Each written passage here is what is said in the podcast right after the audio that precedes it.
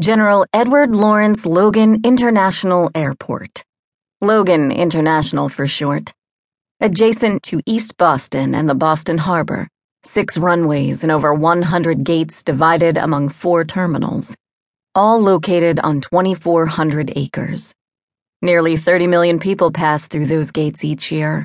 Business, pleasure, returning home, going home, and some who fly for the hell of it because they can.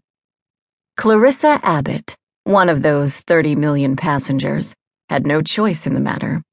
She departed the 777, proceeded through the hot and humid jetway, and walked out into the open gate adorned with blue and white striped seats, and manned by 3 disinterested airline employees, because Sinclair, her boss, told her to do so, or suffer consequences that would induce words such as fatal, dismemberment, and never to be found again.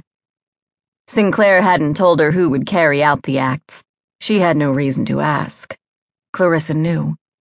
They had people in their employ who could do such things without batting an eye and without leaving a shred of evidence behind. These were the kind of men who didn't care who it was they were terminating. They lived for their jobs. They got antsy when they went too long without cleaning a scene or ridding the world of a bad seed. Is that what she had become? In both her heart and her head, she didn't think so. Clarissa had done everything she'd been asked. Relationships that meant the world to her at one time were now fading memories, like a paper boat placed on the water as the tide receded.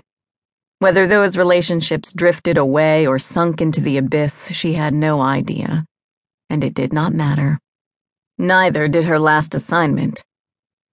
"Forget it now, Clarissa."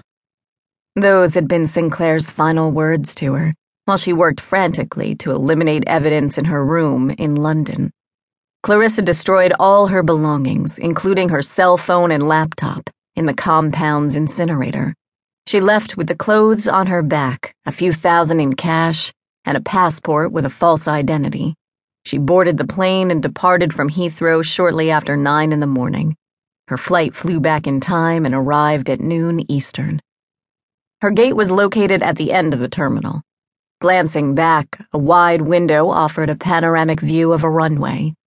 A plane, she couldn't tell what style, lifted off. Dust and dirt and exhaust swirled in 2 sideways mini tornadoes. She turned her attention forward. A sparse crowd walked away from her, down a hall that split the terminal in 2. She joined the other travelers, attempting to blend in. Not an easy task for a woman like her. She was tall. Her dark red hair, pale skin, and looks drew the eyes and attention of most men and some women. Hatred, scorn, lust, curiosity. She saw it all. She didn't fear them, though. Her concern laid in the fact that Sinclair had provided no further instructions for her to follow after departing the plane. Unfamiliar faces turned into potential enemies. Throughout her time in Sinclair's group, she had been exposed to few of the members. It had been in her best interest, he'd said. The fewer people that knew her, the better off she would be. "You never know," he had told her, "who might turn on you." Would Sinclair?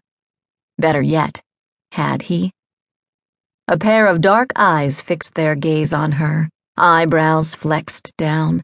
The man's face was cut from steel, handsome, and covered with 4 days' growth. His black hair was adorned with flecks of silver. He wore a dark suit and no tie. He left the top 2 buttons of his white pinstripe shirt unbuttoned. She had no recollection of ever seeing or meeting the man.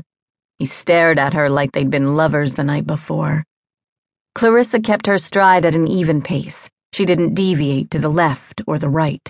She couldn't. There wasn't room on either side. She stayed true on a path that led her right past the man,